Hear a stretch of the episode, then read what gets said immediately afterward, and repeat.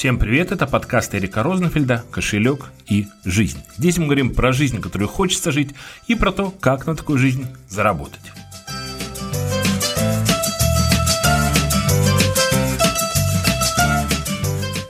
Всем привет! Сегодня одиннадцатый выпуск моего подкаста «Жизнь и кошелек». С вами Эрик Розенфельд. Добрый вечер. Мы вчера вернулись с поездки в Таллин, в Эстонию. Здесь это рядом, а я живу в Хельсинки, как вы знаете. И, как обычно, я встречался со своим другом. С этим человеком мы дружим уже о, с 80-х годов. То есть можно сказать, что 40 лет. 40 лет, мать честна. Просто ужас. Когда-то он был таким худеньким парнем, великолепным шахматистом. Он сейчас великолепный шахматист, но э, сейчас он, так сказать, достаточно сильно подобрел. Я думаю, он весит где-то килограмм 150 или там близко к тому. И это и была, собственно, тема, которую мы с ним затрагивали при этой встрече. У нас была всегда традиция, мы встречались, попивали грузинское вино и говорили за жизнь. Но вот тут как-то разговор зашел по поводу того, что он, он, ну, как бы ему было тяжело ходить уже. И вот он там делал определенные вещи, стал, сейчас стал лучше и прочее, прочее. И начал худеть. И вот мы заговорили по поводу того, зачем худеть. А вообще, собственно говоря, почему я сейчас об этом хочу вам рассказать, потому что это разговор не только про то, как похудеть, а про то, как правильно ставить цель. И вот я еще раз в этом убедился, насколько это важно. Ну так вот, я бы рассказал историю про своего тренера, который э, когда-то меня спросил, когда пришел в зал несколько месяцев назад, первые, впервые, он говорит, ты чего хочешь, какая твоя цель? Я говорю, ну вот я хочу похудеть, я вешу 120 килограмм, а я хочу весить 100, 100, например, а то и 99, веса, которого я не видел лет 30 уже. Он говорит, а зачем? Я говорю, ну вот как-то вот все-таки надо, ведь это там на сердце и прочее, прочее. Говорит, «А на что-то жалуешься? Я говорю, нет, ни на что не жалуюсь.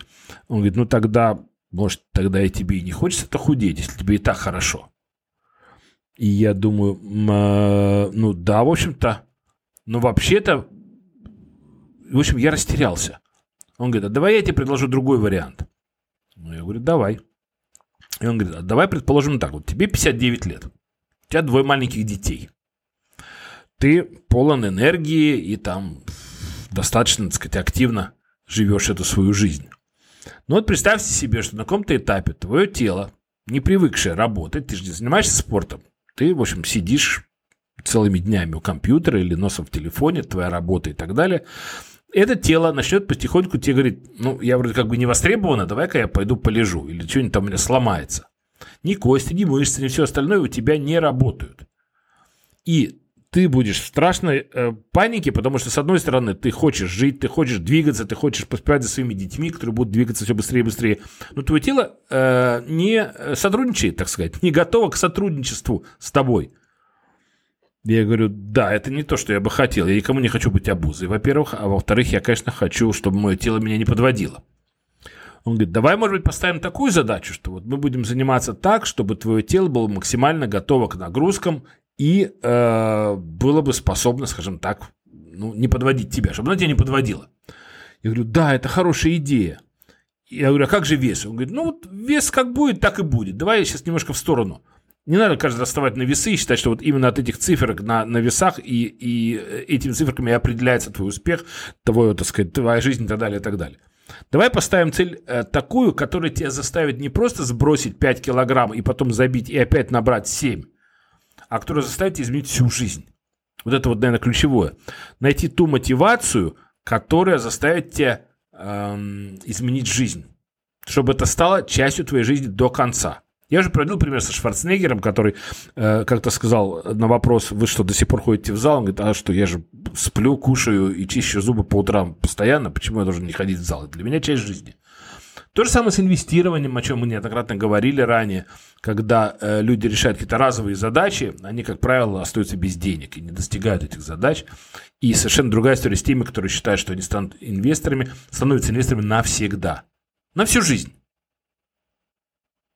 И тогда ты никуда не торопишься, у тебя как бы процесс становится важнее э, цели, и ты спокойненько движешься вперед. То же самое с похудением, то же самое с любыми переменами. Если не ставить себе короткие задачи, которые не по, не по не по плечу, и который в результате э, становится тяжестью, которая уже даже отталкивает и убивает мотивацию. Блин, ради чего я все? Я вроде как хотела выучить там английский язык, а это же так тяжело, я же хочу его выучить быстро и, несомненно, перфектно. Или там я хочу сделать то-то, то-то, то-то. В общем, короче говоря, смысл в том, что если мы найдем правильную задачу, которая, с которой нам будет комфортно, не ломая себя, мы с гораздо большей вероятностью к этой цели э, придем, и уж главное, сам процесс, он будет тоже хорош. Ну, например, как в моем случае, я не могу разом перейти на правильную еду, на правильное питание. Ну, не могу, я не могу без булочек сладкого и так далее.